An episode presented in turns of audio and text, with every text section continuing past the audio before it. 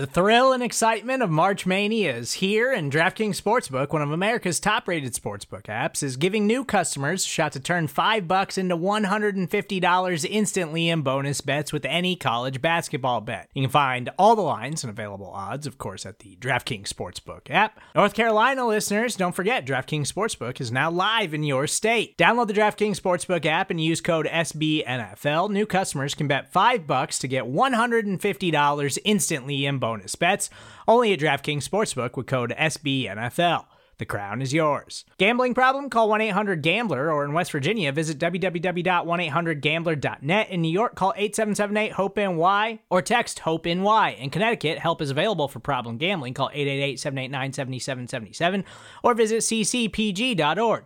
Please play responsibly on behalf of Boot Hill Casino and Resort 21 Plus, age varies by jurisdiction, void in Ontario. Bonus bets expire 168 hours after issuance. See DKNG.com slash B ball for eligibility, deposit restrictions, terms, and responsible gaming resources.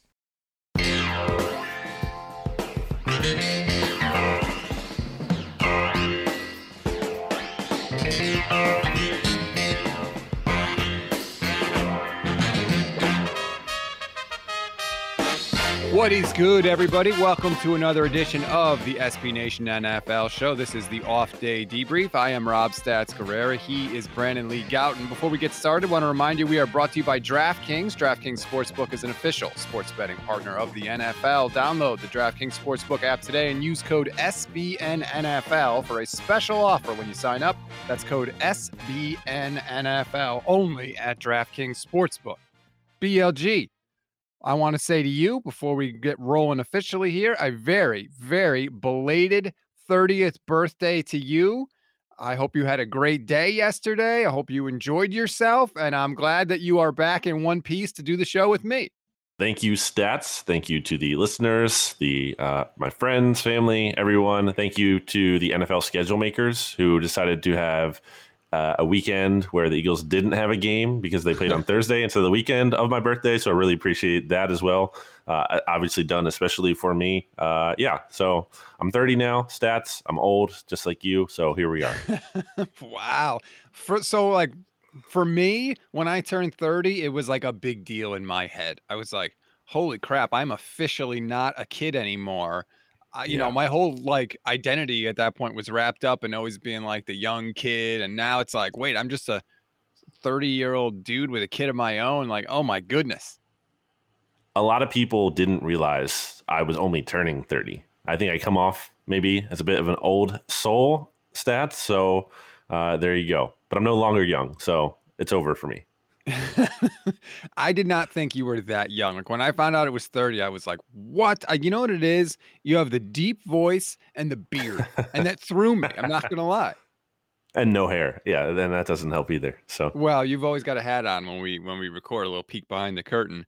Uh, we always say on this show, if you leave us a rating and a review, we will read it on the show. So that brings me to this Mario Capricini who says, Dear Stats and BLG, as always, I enjoy the oddcast. You offer an entertaining and insightful analysis of current issues relevant to the NFL, and of course, the only 100% accurate power rankings. That is totally true.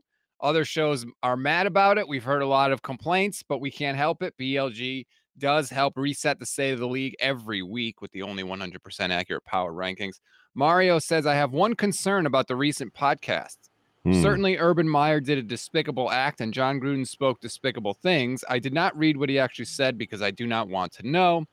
They both belong in your pit of misery. I am not aware that either man has represented has repented of their sin, excuse me, but if they do, you should let them out of the pit. Do you hmm. agree with that?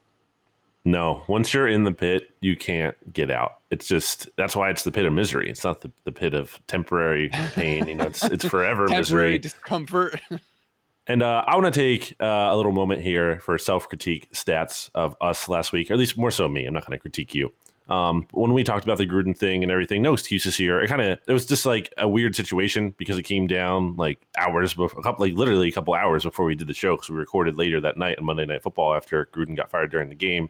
Um, I think. Uh, uh, as a listener of the podcast, my good friend Holden pointed out, I think uh, it, it was probably important for us to touch on too. Like Jon Gruden, not the only kind of bad person in the NFL. Uh, like the the kind of what happened with him probably kind of it touches on a toxic culture in the NFL that goes beyond him. Obviously, not trying to not trying to you know excuse him. I'm just saying it's probably not just him. Um, so just wanted to touch on that real quickly because I feel like I kind of didn't stress that enough. That uh, obviously you're seeing the, this investigation into the Washington football team and everything that there are issues beyond uh, just one person. So just wanted to kind of add that in to our discussion from last week. 100% Gruden deserves everything that came his way, but he is by no means alone in this. And they should absolutely release those 600 and what is it, 630,000, 650,000 emails so we can comb through this stuff and get anybody that has beliefs anywhere near Jon Gruden's completely out of the league. There is no room for that anywhere in society and especially in the NFL. Mario says you have young people in your audience. Do not set them an example uh, by being unforgiving and saying that these men are permanent residents of the pit of misery. I am 66 years old and can look past your emotional statements, but teens do not yet possess the discernment to do the same. I appreciate Mario Cat, by the way, stats for being the most dedicated reviewer there is. I mean, every other listener, with all due respect, you're falling behind Mario Cap in terms of the rating and reviewing and this the constant feedback. So big shout out to Mario. I don't necessarily agree, obviously. I mean, I'm keeping those people in the pit of misery. Uh, but I your your statement is acknowledged. I understand that you know everybody makes mistakes and people can grow and change and that's fine. But when it comes to somebody like Jon Gruden and the things he said, I want to see it before I let you out of the pit of misery. Let me see it and let me see that it's genuine and authentic, and then maybe I'll consider letting you out. But I'm just not going to hand it to you right away just because you issue one terse apology like Jon Gruden did. All right, BLG, let's get into the Monday night football game and let's get into your power rankings. Incredible game last night between the Bills and the Titans. Tennessee gets the 34 to 31 win thanks to, and I can't believe I'm saying this, two huge stops from their defense, including right at the end of the game on the three yard line. The Bills go for it on fourth down. They don't get it. Tennessee walks away with the win. Your thoughts? I feel like Josh Allen has to be one of the hardest quarterbacks in the NFL to stop on a sneak, and the Titans did it, and that's crazy to me. I think Allen didn't help himself by kind of like tripping or obviously kind of like sneaking right into Jeffrey Simmons. Um, but still, like it's crazy. I just feel like, you know, if he like jumps there instead of tries to, you know, just like pile forward and and go down, but actually, you know, tries to get some air of verticality, which he can. We've seen Josh Allen jump before. Like maybe he gets that. Um, but I think the Bills deserve to lose that game. Uh, one of the biggest issues I had stats was that I know it's funny because like everyone's killing Sean McDermott for being a little too aggressive at the end and going for it. I mean, I think the problem was he wasn't aggressive enough earlier on when the Bills have a fourth and three from the five yard line early on in the game, and they kick a 24 yard field goal from there. Like that is, to me, that's when you lose the game. And I, I feel like the Bills thought that like, okay, you know, this Titans team, they're not that great. They lost to the Jets. We don't need to kind of go all out against them. Yep. We'll play safe. And guess what? You know what playing safe, guess where that got you? It got you a loss. So I think the Bills deserve this loss, even though like it's a slim margin of victory. It almost came down to them being able to you know pull this off. I, I think they ultimately deserve this. Hundred percent. I've said it on any show I have hosted. Field goals are failures. It just is. When a touchdown is worth six and a field goal is worth three, there's no other way to look at it. So what do you do now with Tennessee? Because at points this year, I had kind of written them off, but this is a big win over a big contender in the AFC. They put up 34 points. I'm not quite sure what to do with Tennessee now. Yeah, selfishly, uh, as I often am, following the Eagles stats, I've been keeping an eye on the Titans because uh, I want them to win the AFC South. So the Colts don't win the AFC South, but I also want them to kind of be bad enough where the Colts still think they have a chance. And uh, I was bringing this up just last week where like people were kind of concerned, Eagles fans, meaning people, uh, that the Colts lost and oh no, are they going to bench Carson Wentz? And I was like, I don't think so because the Titans aren't really going to run away with the AFC South and the Colts are, have some easier games coming up. But for the Titans to get this win is really big, and it was much needed because they their next game's coming up here. They have the Chiefs; they're hosting them. Uh, then they play in Indy against the Colts for the second time this year, and then they play the Rams. So they have a you know tough couple games up coming up here. So to get this win over a big you know AFC, uh, another team in the AFC, like it's it's a really really big win and a key spot. And like I know it came down to the end, and I know Tennessee isn't without their issues. And again, this is a team that lost to the Jets, would still like I don't feel great about in the long term. But they have some really good things going for them. Like Derrick Henry, guess what? The guy's still pretty good. Can still get it going. Oh Julio Jones, he's still pretty good too. And just the the aesthetic of him and AJ Brown as these big bodied wide receivers who are just like tough. And Tannehill, I thought Tannehill played a pretty good game and, and like the way he was throwing it. So uh, the Titans still do have some good things going for them. Uh, you can't rule them out. Um, Vrabel was really aggressive at one point in this game, which paid off. Uh, big fourth down conversion instead of just settling for a field goal. So, uh, you know, you, you can't write them off just yet. I thought they were worse than they are.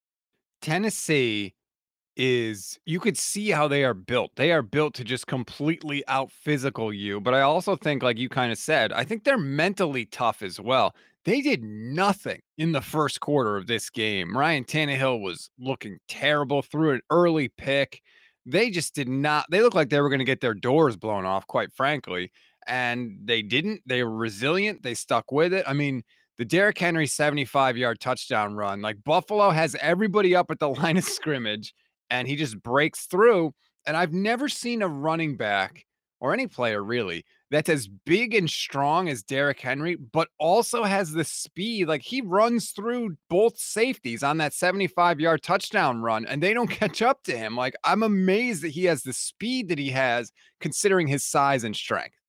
I was watching Derrick Henry play, and I'm like, why don't we see more players? Like, I, like this. Now, obviously, that's because Derrick Henry is a freak in nature. That's why. But I'm saying, like, why don't we see more bigger running backs? You know, I feel like a lot of players who are bigger, you know, are getting like, you know, college kids or whatever, they're getting trained at different positions, like, you know, a linebacker or or wide receiver. I don't know, whatever. Um, I feel like there should be more investment in some of these bigger players at running back. I mean, again, you're not going to get everyone coming out like Derrick Henry. You're not going to have a league full of Derrick Henrys, but it feels like there should be a little bit more. And I feel like whoever kind of developed him and or whatever like deserves a lot of credit because uh, super unique player. It's insane. It really is in today's passing NFL in a league that is so punishing and unforgiving to players, you know, who take all these hits and everything. It is so insane that he's still able to be as effective as he is. It's just nuts. And I, it's really fun, honestly. Derrick Henry, I think, is one of the most fun players in the NFL because he is that like mold breaker of what you usually expect out of a running back. And again, in today's modern NFL, you're thinking more of like a pass catcher, shifty kind of guy. This guy is just like power, but he has the speed, like you said. It's, it's just fun to watch him play. I love Derrick Henry. I'm always amazed by him. Every time you think like, wow, you know, maybe the carries have taken their toll or whatever, he just nope, just breaks off, you know, 75 yard touchdown run, 20 carries, 143 yards on the day, three touchdowns.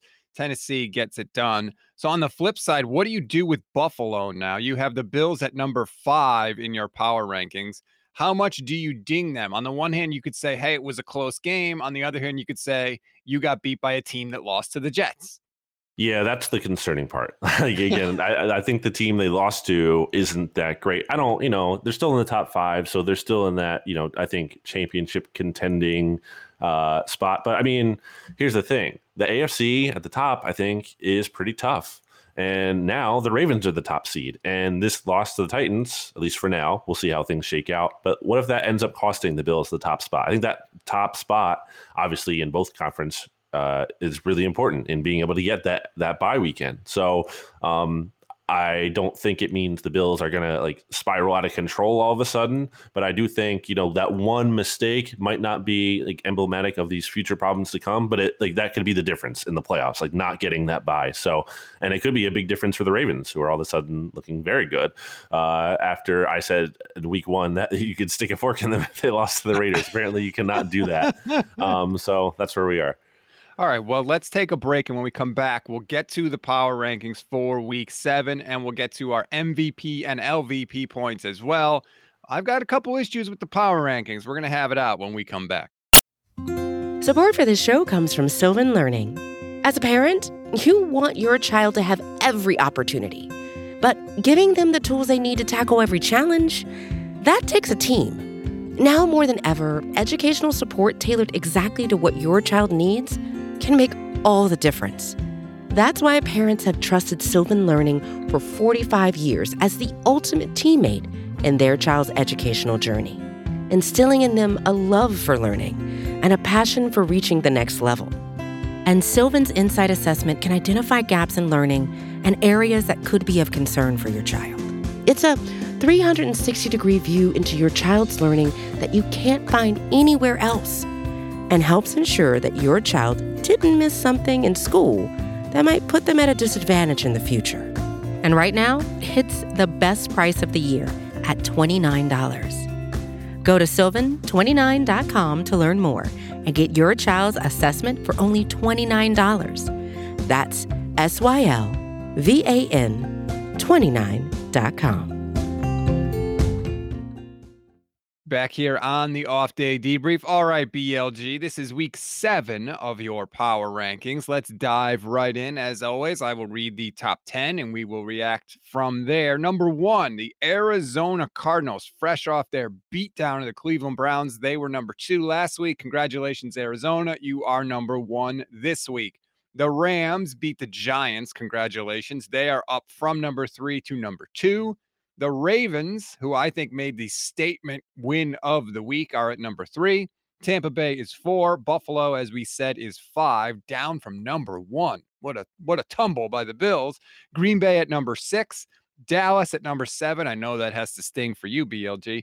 Eight, the Chargers. Nine, the Kansas City Chiefs. And 10, the Cleveland Browns. One spot outside of the Browns, by the way, the Cincinnati Bengals. Talk about things I never would have guessed, but I totally get it from your perspective. All right, let's start at the top. Obviously, number one, Arizona Cardinals. They're undefeated. They just poleaxed the Cleveland Browns. Was it easy to put them at number one, or did you have a tough debate? I mean, who cannot have the Cardinals at number one? Like, haven't they earned that at this point? They should be the the consensus, and they're the only undefeated team. They just got Zach Ertz stats. They added another weapon to the mix. Kyler's playing well. Um, I believe he has seven touchdowns, zero interceptions in his last three games, and coming against quality opponents too. I mean, everyone's making a big deal out of the fact that they didn't even have Cliff Kingsbury. Maybe that was an advantage that they didn't have him in Cleveland. Clearly, didn't matter a lot. I mean, I mean, obviously, uh, like I guess you know, like he was able to communicate throughout the week and everything, and part of the process and game planning and everything. So it's not like he literally didn't contribute anything at all to prep work. But uh, you know, maybe you don't need him on game day. Uh, so yeah, I think they have to be number one. It makes sense. They didn't also didn't have Chandler Jones, by the way, their best pass rusher. Like everything's coming up Arizona, and they took advantage of some Cleveland mistakes early in the game. They got touchdowns, and I it's not fair and this is maybe just me not wanting to go against my priors but i still don't think that like the cardinals are far and away the best team in the league but you got to give them their due they're undefeated all they can do is beat the people on their schedule and they didn't just eke out the win over the cleveland browns they crushed the Cleveland Browns 37 14. And the only reason Cleveland scored that many is because Baker threw a Hail Mary at the end of the first half. So, Arizona number one. I want to give them their credit. Congratulations, Cardinals. Rams at number two. You moved them up from three. They only beat the Giants. Are you really that much more impressed with LA? Well, it was part of it's you know the ebb and flow here of the ranking stats, and I, I had to move the Bills down, so that kind of by default moves the other teams up. And I mean, I think the Rams, like in a vacuum, could make the case for like the best team in the NFL. Now, you know, they had a three possession loss to the Cardinals, so you can't put them over the Cardinals. Like that is, you know, I just don't think you can do that at this point. Mm-hmm. But they're rolling. Um, yeah, they, it, you know, it's funny. I was reading uh, with your good friend uh, Ed Valentine, our good friend Stats uh, on Big Blue View, that uh, like he was in some of the Giants coverage that I saw because I, you know, I perused the other NFC sites, and he was talking about how Sean McVay didn't even seem happy about like the the Rams like blowing up the yeah. Uh, and that is funny because in a game you they just the Rams dominated. Um, Sean McVay still wasn't even happy with their performance. So uh, the way I put it is the Rams didn't even need like their A game to blow out the Giants, and that kind of tells you where both of those teams are. Yeah, I think it tells you more about the Giants and the Rams, but I guess LA didn't score any points in the first quarter, so Sean McVay got mad, and then they dropped 28 in the second quarter and uh, it was off and running. Baltimore at number three. I said it earlier. I think they made the statement win of the week. Um, I know the Cardinals had a good win, but the Cardinals beat a team in the AFC, like opposite conference from them, whereas the Ravens just shut down the Chargers and Justin Herbert. And they were the big bad wolf in that game. They ran the Chargers right off the field. And by the way, they lead the league in players on injured reserve. There are 16 Ravens on injured reserve right now, and it doesn't even matter because Lamar Jackson is incredible. John Harbaugh is a fantastic coach, and I was just really, really impressed by what he and what Baltimore did to a really good Chargers team. The Ravens held Justin Herbert to his second worst passer rating of his career. Uh, that's pretty good. and uh, again, Baltimore now the top team in the AFC playoff picture, which is really big. I think, as we've said all along, uh, don't hate Lamar, but we need to see Lamar prove it in the playoffs. And if the Ravens, at this rate, you know, a lot of time left, we'll see. But if they can enter the playoffs as the number one seed, well, that puts them in a pretty good spot to do that. I think. Now, obviously, you know, they were in good spot in years past.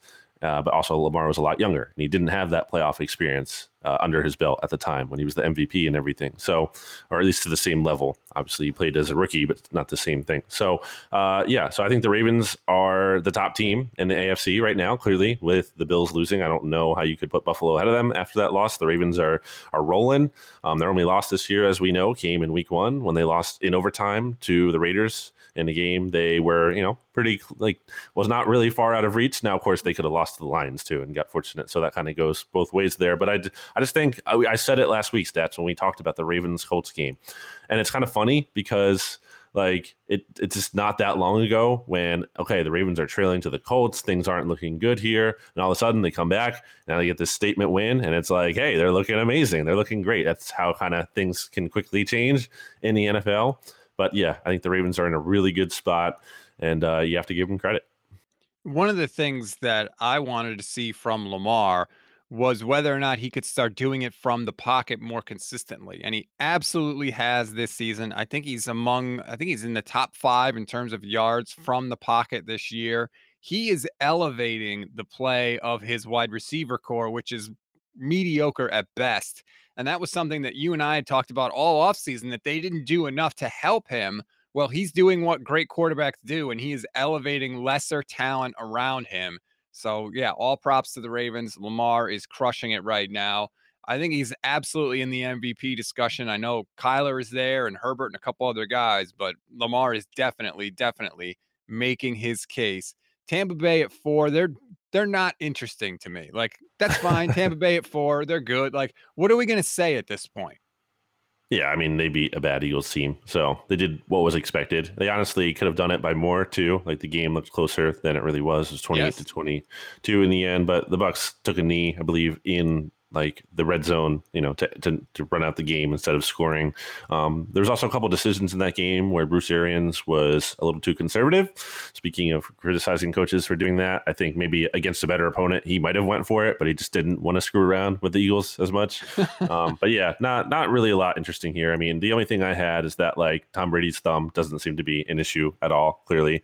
And then I will say, like maybe one thing, if interesting, um, if we're tying a fantasy aspect here too, is Leonard Fournette seems to kind of be hitting his stride there in Tampa Bay and kind of being a nice complement to uh, their passing attack. Like if you look at his numbers, you know, compared to to last year, you know, he's seeing more volume this year, and he's not like you know not blowing people away as like the best back in the league, but he's just solid. He's a really good piece for them. And that's all they need when you've got the passing attack that they have. Solid is is plenty good. By the way, you mentioned Brady's hand. He is one of the best players at producing while injured I think I have ever seen in the league. What uh, remember when he had the the sliced hand in the play? Apparently Brady's hands take a beating in the playoffs with the Patriots. His hand, he had that cut on his hand that he sustained at practice. No problem, just goes out and drops like 300 yards or whatever it was. Like he plays hurt better than almost any other quarterback that I can think of. So props to Tom Brady. This just in, he's really good. Buffalo five, Green Bay at six. And I just want to say this about the Packers, BLG. Aaron Rodgers shouting "I own you" after oh, he scores the icing touchdown against the bit like dude, you beat the Bears. You beat. Oh, come on, come on, like, come on. Congratulations! I just thought that was such weak sauce from Aaron Rodgers. This is such a weak sauce from you. I can't believe. I'm tempted now to give you one of my LVP points or my only LVP point this week. This is this is the worst take I've Why? seen. I can't believe because this isn't even like what you like. You don't you like fun stats? Like, don't you want to see like the NFL be like like this fun thing and more dramatic? What did you want him to do? Just like like run into the end zone and then like have no emotion about it. It was a big it was a big play and a big moment and I think what made that moment really cool to me at least was like so sometimes you see players run into the end zone, they get tackled a little late, or kind of like you know, it's like they're obviously they're going to score. And I was almost wondering like how he's going to react to that. Is he going to get mad or whatever? He didn't get mad. He just responded by like like smiling as like a true heel, as a villain, and looking around the stadium. And obviously, apparently, uh, and I saw some of the shots too of the all the fans giving him the middle finger. And uh, he can talk trash because it's true. He does own them, though. He does own them. He absolutely and does. I think he's like 22 and 5 or 22 and 6 against them in his career. He is. And I know it's the Bears, but like, so, so what? It's like a big, not only is it a big division rivalry, um, like, in that like division games are tougher like they're not always just easier, and uh, even if it's a worse team, and obviously it's a long-standing rivalry too. Just you know, going back in NFL history, one of the oldest rivalries and rivalries in the league. So uh, I can't believe you would try to talk down. You just don't. You just hate Aaron Rodgers. That's really what the crux of this is. I am not going to deny that. I, to be clear, I have no issue with him talking trash at all. Like, like you said, I like that stuff. I like the fun. I just didn't specifically like what he said when he was talking trash. I love that the first thing he did after he scored the touchdown was he did the championship belt celebration, yeah. especially because that essentially put the Packers in first place in the division. So like uh, I'm down, I'm here for all that. I just didn't like specifically like I still own you was like I thought he could do a little better than that. That's all I'm saying. Hmm.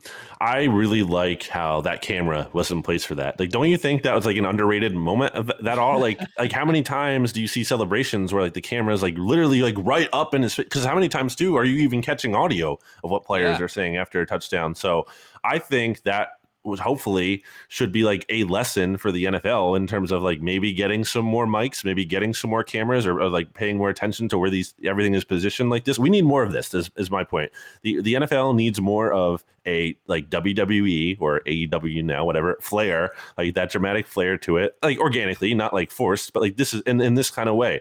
And I, I think it's there, and I think they could do it. And it's such a big deal. Like this is everywhere. This is like the biggest story I feel like coming out of NFL Week Six, like that moment like something that didn't even happen on the field or in terms of like game, you know, like actual play, uh, something that happened after. Like people really love this, and uh, I think it's great. It's great for the sport. Uh, it's just fun. We want more fun, and the NFL should want more fun. Uh, and it's so silly too that like, oh, you can't taunt. Taunting is bad. we have these penalties for taunting, but then like this moment is so celebrated. Well, that's why I liked, and this is going to take us into the next team I want to talk about, the Dallas Cowboys at seven. I loved CeeDee Lamb scoring the game winning touchdown and then immediately waving right in the face of the defender. And guess what? The second he scores the touchdown, the game is over. So he can't get a taunting penalty. So good work, CeeDee Lamb. I did see apparently the NFL deleted that tweet of CeeDee Lamb taunting him. it's like they didn't. of course, they didn't they want did. to promote that. Uh, Jalen Mills, by the way, uh, former Eagles cornerback who was beat on that play, or you know, and I didn't really love that from Jalen Mills. By the way, like clearly a late tackle, probably should have been a flag. I mean, the yeah. game is over, so what doesn't matter. But like, you know, come on, I get we were frustrated, you lost, but like, it, it was a little late there, Jalen. Um, but yeah, uh, I have the Cowboys at number seven here. Not much to say about them. Uh, they're on this. say about that. Not much to say about them. Stats. Just, I mean, but like, who are they playing? Like, look at the quarter. RJ. To, I'm not even being a hater here. RJ said this before uh, this all happened. But like, look at the run. He kept saying, look at the run of quarterbacks that the the uh, the Cowboys get to face. Like they're they're nobodies, and True. that was his b- big reasoning why the Cowboys are going to win the NFC. So uh, I'm not trying to take credit away from them because you beat them. You you know you took uh, care of everything, and I think Mac Jones is decent, not great or anything, but like solid, respectable at the very least. Um, so you know they're winning. They have a really good offense. Uh, they invested in it. Trevon Diggs obviously just doesn't even make sense. The production, like it's just, it's unsus- it's not sustainable. How can you have an interception every week? Like that is that's just nuts. Uh, so I just don't think there's much to say from the standpoint of like we didn't learn anything about them. Like we know they have a really good offense, and Trevon Diggs is having a great year, and that's just continuing. You are such a poo pooer, man. I swear to God, you are so poo pooing the Cowboys. No, I'm not. How? I think that this is, and and I want to ask RJ about this on Thursday. I think that this is the greatest Cowboys offense in the history of that franchise, and I I Hmm. don't think it's really close. Dak is on another planet right now. He has 16 touchdowns and four interceptions on the season. Zeke is running for his highest yards per attempt since his rookie year, and he's getting less carries. So they're getting more production out of him and giving him less wear and tear. Amari Cooper and CeeDee Lamb are great. They don't even have Michael Gallup right now. It has not mattered at all. I think this is the best Cowboys offense in the history of the franchise. And by the way, you mentioned that defense 10 straight games with two or more turnovers by that defense. If they do that, they are not going to lose because nobody can slow down this offense. That is the most yards anybody has ever put up on a Bill Belichick defense. Yeah, I mean, it. Yes, it did, but like some of that, I don't love that stat just because like it's not the same Patriots. When Tom Brady's there, it's not the same Bill Belichick. Like Bill Belichick loses his luster when Tom Brady isn't there anymore. Uh, the Cowboys are a great example of why you should invest in offense in the NFL. Like that should be the priority. And it's frustrating by contrast when you see these teams who don't or haven't been able to do that like that, like get a quarterback and then actually put good pieces around him and surround him with a lot of talent. And then you have something special going. And then the defense doesn't even need to be like shut down and not allow a single yard as much as it, like you're saying, it just needs to be opportunistic and you get some takeaways. And I guess some of that has to feel unsustainable just from the takeaways. Again, just just from the Trevon Diggs element alone. Like it, like we keep it's so weird though because we, we keep saying he can't have an interception every week, and then he does, and it's like, well, I guess he can, but like that that can't right. Like he's not going to finish the season with what 18 interceptions or or you know whatever. At He's least whatever, in he's six games. Yeah, so 19 or 20, whatever. Like that can't happen. But um, yeah. So Cowboys are in a really good spot. They're going to run away at the NFC East, obviously, because the Eagles aren't doing anything. The Eagles' schedule lightens up, so maybe like in theory, like you know, the Cowboys don't clinch it by like whatever. But I mean, they're in command. They're not going to lose that. And then Washington and the Giants aren't doing anything. So yeah, the Cowboys are going to roll into. Uh, a really good spot in the playoffs, presumably, which is not great. Although I do wonder if they will get that one seed. Um, I guess it really kind of comes down to them and the Packers here, unless you know, well, the Rams and the Cardinals duh, at the top too. Um, but uh, yeah, so would like to see the Cowboys not get the one seed personally. So I hope that doesn't happen. Cowboys will play the Cardinals in week 17. Uh, Hmm. So that that could obviously be important for seeding. They do not play the Packers. All right, we talked about the Chargers loss a little bit. I don't want to ding them too much. They lost, but they lost to a really good Ravens team. It happens. I'm more interested in the Chiefs at number nine. The Chiefs, to me, BLG, they just give off a vibe of we're too cool for school. They have 14 turnovers. That's the most in the entire league. I just don't know if they have the same hunger that they have had in previous seasons. I maybe this is insane. Tell me if it is. Just the way Patrick Mahomes walks sometimes, like the, the strut he carries himself with, like it feels like too self-aware. Like I see him like doing that little strut thing, like like you like to your point about being too school too cool for school. Like the Chiefs are like very self-aware of like how supposedly good they think they are, and obviously they've earned some of that in the past for being so great. But like right now, you're not. You're really not like you know playing at this amazing level as a whole. Now, look, they didn't play great and they still beat Washington with ease, which is Yep. again a testament to how talented and how good some of those players and, and the operation is as a whole. But when you're playing some of these better teams and the teams you kind of can't get away with those mistakes, like the Bills, who you lost to, that's going to be an issue. So uh, maybe it's a situation where you know Andy Reid is obviously a very veteran head coach, and he kind of figures this thing out and has this team playing their best football towards the end of the year. Maybe the Chiefs go on a run. That's entirely possible. But until then, they look like a team that is obviously really, really good, but they have a number of issues and they're not playing their A game. And that's why we have them at number nine right now. Again, the upward mobility is there, but they're not that same juggernaut that that team we've seen in years past. I mean, just look at their schedule. Who have they beaten and who have they lost to? Every time they've played a really good team, they have lost. They lost to the Ravens, they lost to the Chargers, and they lost to the Bills. Their three wins this year are Washington, the Eagles, and the Mm. Browns. And the Browns win is looking worse and worse because Cleveland just completely unravels sometimes. So, like you said, I know that they can get it together in Kansas City, and you're right, as long as they're playing well at the end of the year. But right now, it's like, you know, I can't just pencil in the Chiefs for a win up against anybody because they kind of have struggled against the elite teams that they are going to have to face in the AFC. So they get the Titans uh, this coming week, which will be an interesting test to see if the Titans coming off that game. You think they'll probably win that, but it's in Tennessee, so if they lose that one, pretty big concern. They get the Giants after that; they'll beat the Giants. Anyone will beat the Giants. Uh, then they get the Packers, and then the Raiders, and then the Cowboys, and then the Broncos and the Raiders again, and then the Chargers again. So uh, not the easiest stretch here. So if they're going to go on a run, then they will they will really be back, and we'll know that. But just based on the schedule, it looks like they could kind of have some more ups and downs here. And you know, um, I think we all think they're going to make the playoffs, but there's a big difference between making the playoffs again as they had as a one seed and getting the bye and everything than there is probably playing on the road. Because again, I don't know that they're winning that division.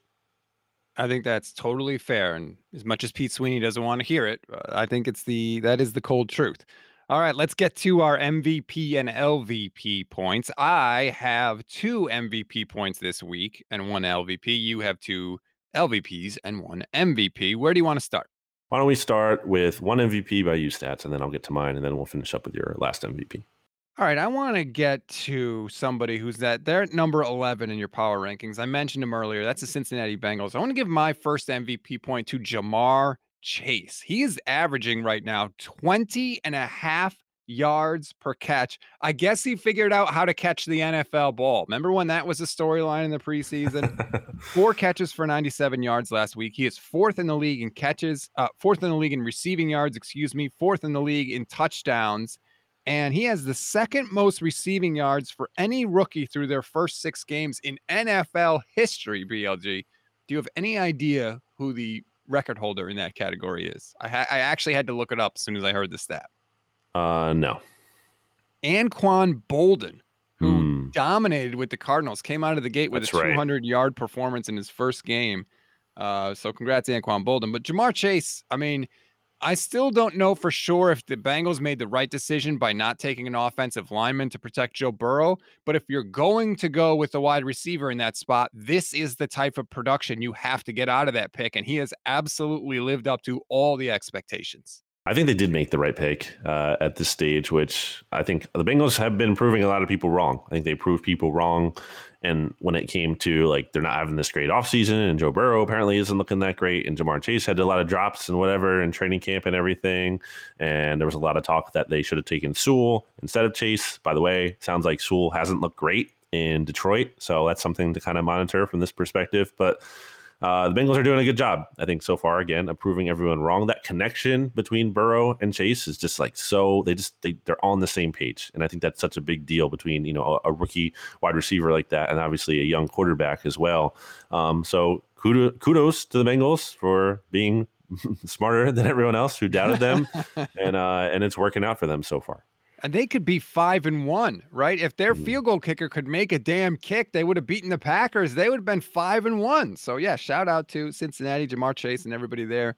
Nice to see Zac Taylor actually get a couple of wins because I know that we both thought he was not long for the NFL coaching world. My uh who is your next MVP actually? Well, stats. It's someone who once said, owned you all my effing life. I still own you. I still God. own you. Aaron Rodgers, baby. How could you not want Aaron Rodgers in the spot as an MVP point this week? I mean, that was that was the again, that was the biggest moment of week six. It was so good. I love to see it. Uh, I don't even care about Aaron Rodgers or the Bears or anything like that. But I was invested in that play because I was like, I, I you're you're all lying to yourselves if you're thinking uh, if you're not thinking rather I want my quarterback to do that. Everyone wants their quarterback to be able to have a big play like that or I a, a agree. player who can kind of pull that off. Like I am very jealous of that. He gets my MVP point. It was a big play by him. You don't see him scramble that often these days, but when he does it, you know you're kind of screwed because you know he sees something, right? He's not Aaron Rodgers is not taking off to bounce off a couple tacklers and try to pick up an extra yard. Like he's running because he sees it's wide open and he could really hurt the defense. He ran it in, they get the win, and I I guess I understand your point but I do I like your other point better about how we need more mics and stuff so that we because those kind of moments players say stuff all the time we want to be able to pick those up and hear those.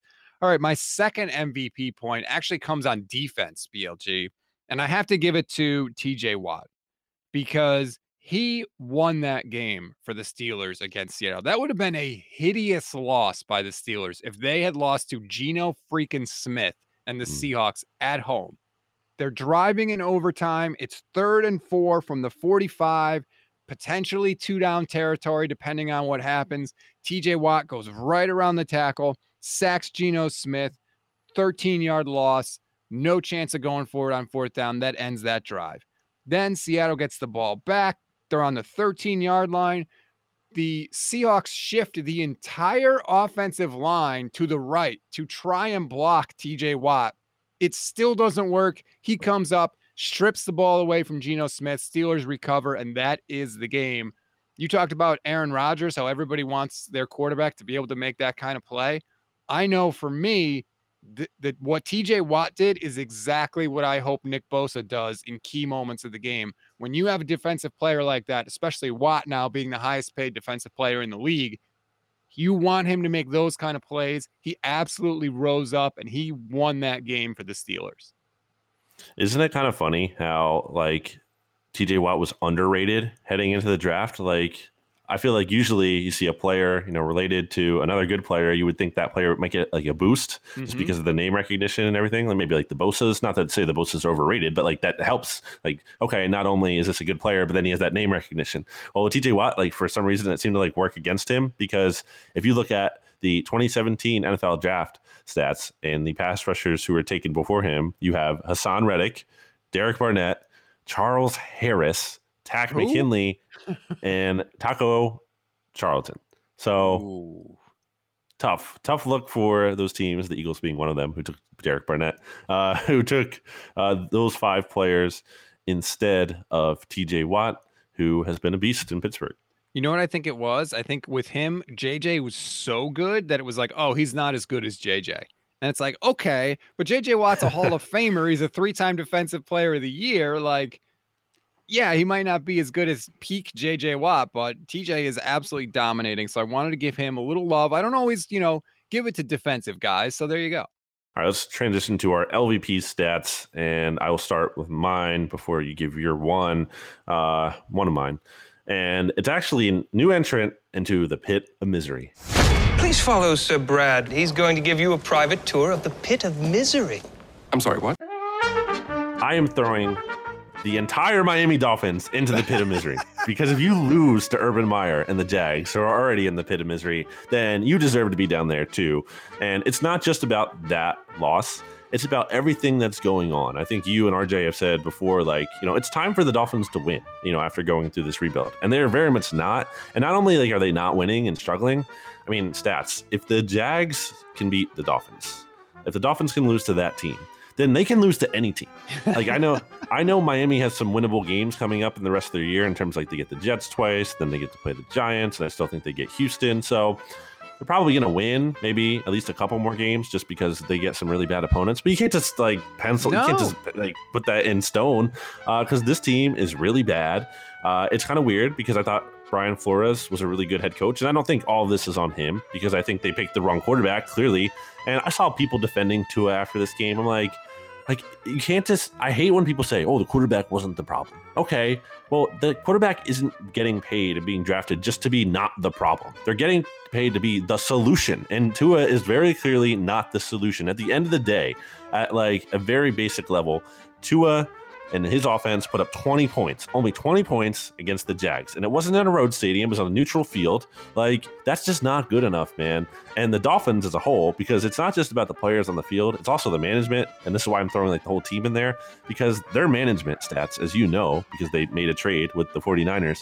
And then the 49 or then the Dolphins traded up to uh, the sixth pick that the Eagles had from 12 to 6 to uh, get Jaylen Waddle. I think he's been good. Whatever, he's fine. It's not that the player is bad, but like that was clearly just such a dumb trade because now the Dolphins are potentially giving the Eagles the number one pick in the 2022 NFL draft. I think that pick, at the very least, is kind of looking like top five right now, and that is crazy that you would give up that kind of pick. Uh, it's insane. Like you mentioned, how the Dolphins look at their schedule and they see a bunch of winnable games. Here's the problem everybody that plays the Dolphins looks at that and says, that's a winnable game for us. You know, so like, yeah, maybe they can beat some teams, but right now, I have no confidence in Miami. None. They beat the Patriots in week one, 17 to 16, and then they haven't won a game since. They got shut out by the Bills 35 to zip. Like, I'm not in on Miami right now. I'm not in on Flores. I'm not in on anything they have going on, even with those extra picks from the 49ers, which, by the way, I think are probably going to end up being pretty good picks. I have no confidence in them to do anything right. Like if they haven't started winning by now, what are two more first round picks going to do for them? You know, unless they trade him for Deshaun Watson and he suddenly gets mm. all his legal issues cleared, which is a huge if, then maybe we can talk. But right now, I have no faith in the Miami Dolphins. I'm staying in that division for my LVP point BLG. I got to give it to Bill Belichick. Wow. And I'm sorry. Your guy. I know, but it's fourth and three from the 36 yard line. And you have Mac Jones, you're in overtime, and you decide to punt. You punt. Like, I don't understand why these coaches are like this. And afterwards, he said, Well, they have Greg Zuerlein. He has a really big leg. So they would, you know, just have to gain one first down. They could kick a field goal and win. Why do these coaches, BLG, always, always approach these decisions from what if we fail? That's how they constantly look at it. And I don't understand this. You're the Patriots, Bill Belichick. You think it's riskier to go for it on fourth down than it is to punt the ball, which, by the way, You've already had a punt blocked in this game. You've had two punts blocked on the year. You think you have a better chance of punting the ball successfully, stopping the Cowboys, which you have not done in the entire second half, basically. Dallas went punt, touchdown, field goal, missed field goal, field goal. So they've been driving right down the field on you the whole second half. You think your chances are better of punting, stopping them, getting the ball back, and then driving all the way down the field again to kick a field goal than they are to gain three freaking yards. Like uh, that doesn't make sense to me, especially from Belichick, who has been a very progressive coach. He was going for it on fourth down before anybody was going for it on fourth down. I was stunned to hear that explanation from him the game was over as soon as they punted. Like who didn't think that? Like who thought like the Cowboys were going to punt or something or something you know really bad was going to happen? I I just don't think anyone saw that realistically happening. Just again, look at the weapons the Cowboys have in offense and thinking like, yeah, we'll hold these guys to a, a punt. Like because like you said, it's not even just about like keeping them out of the end zone. They can get a field goal and then the game is over. Um, so it really good choice by you putting Bill Belichick, who has been exposed thoroughly as a fraud and only was oh, good because on. of Tom Brady. it's true. He's not the same coach without Tom Brady. He's not. If Tom if he has if Tom Brady is on the field, first of all, I don't think Tom Brady even lets him punt. But does he punt well. if he has Tom Brady? Well, but th- he doesn't, and that's why I was kind of like sad. Like, put the hands in the game of your first round pick at quarterback, who who threw a horrible pick six and then came right back with a 75 yard touchdown pass. Like, give Mac Jones a chance to win the game, right? That'd be a, a a like Patriots moment for him, right? A welcome to the NFL type moment, and he didn't even give him a chance that is one of the biggest underrated things stats that you hit on there about like going for it is you're empowering your players. You're making your players feel like hey our coach trusts us. Let's go out and prove him right and not like let him down. And let's and then it's very rewarding when you get it. It's like okay now that we've kind of built up that trust our coach is going to trust us to to get it again. Like it's this kind of this thing that builds on itself. I think that was a really underrated part about the Eagles 2017 season when they were super aggressive that year and Doug would go for it. The players would talk about that. The players would say, like, we really like that Doug trust us because it makes us want to go out and like play hard for him and and like and be in those spots and deliver. So yeah, when you and but when you when you do that, like the opposite end, it's it's the opposite message. It's like, hey, I don't trust you. And uh, it's a big missed opportunity for the Patriots to pull off what could have been a very big upset uh, and a much needed spot for them if they actually want to make the playoffs this year, which I do not think they will. By the way, where did the Patriots spend all their money and resources in free agency. It was all on the offensive side of the ball. Hunter Henry, Jonnu Smith, Kendrick Bourne. Like that's where you invested all this money. Shouldn't you trust them more? Like, what was the point of spending all that? Nelson Agholor, who they did throw to on that third down, and surprisingly, he couldn't come up with it. That's that's another thing. Why are you targeting Nelson Agholor in a crucial spot? No, don't do that. Like that's that's just no. You're asking for bad things to happen. Stock down, Patriots. All right, who's your uh, last LVP? My last LVP. Kind of tough one to decide. I didn't have an obvious jump out, but I'm going to take someone who I think clearly deserves it, and that's Teddy Bridgewater. Because you know here the Broncos are they're 3 0. Everyone's like, oh, you know, Teddy is actually looking good. Maybe this is finally it. And no, same Teddy Bridgewater that you're not going anywhere with. He had three interceptions and a lost fumble and a big loss against the Raiders in a really big game and like a spot where like okay you know the Raiders kind of could like fall apart here, given everything that's going on. And we could kind of take advantage of this as the Broncos uh, with a home game and kind of like, you know, make our stamp and show people where we actually are like a little bit better than people think we are and kind of take advantage of that. And they didn't. They they folded, they they crumbled. It is so clear that when you are starting Teddy Bridgewater, you're just spinning your wheels going nowhere. He's fine enough that you could do worse for sure. And you could be like the Jets or the Texans, and you could be you know, or the Jaguars and have one of the very worst records in the league, but you're not going to do anything special. You're just going to be stuck at best. And I just, it's just, I, I think it's the worst place to be. So Teddy Bridgewater, he stunk. I don't get why people think like, wh- how is this still happening? How are still people like, didn't we watched the Panthers last year and see their ceiling and why the Panthers wanted to move on for him. And now, on a different note, I don't think the Panthers, you know, moving on from Teddy to go to Sam Darnold is a great move for them. But they were right to move on from Teddy Bridgewater at the very least. And I think for the Broncos, for this to be like their best option to tell, like to tell your fan base, like, hey, this is the best we can do, it's just not good enough. When Jimmy Johnson was at Miami way, way back in the day, he had a player make a really stupid decision. And the player was really worried about what's Jimmy Johnson going to say when I, you know, now that I come back to the sideline? And Jimmy Johnson looks at him and goes, you know what? It's not your fault. It's my fault. I recruited you. And that's exactly how I feel about Teddy Bridgewater. Like, why do people keep giving him chances to be a starting quarterback? He is not. He's just not. Teddy Bridgewater will be a great backup quarterback. Sure. A guy that can come in, win you a couple games if your starter's hurt. Like that's exactly who he is. But for some reason, teams keep thinking that he's a starting quarterback and he keeps proving them wrong every single time he's on the field.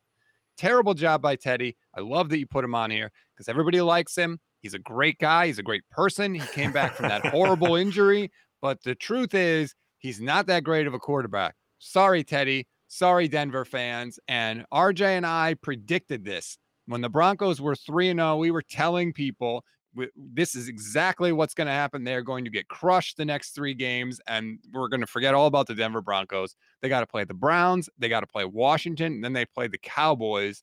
The losing is not going to stop for Denver. Sorry, Broncos fans. I get a little emotional sometimes.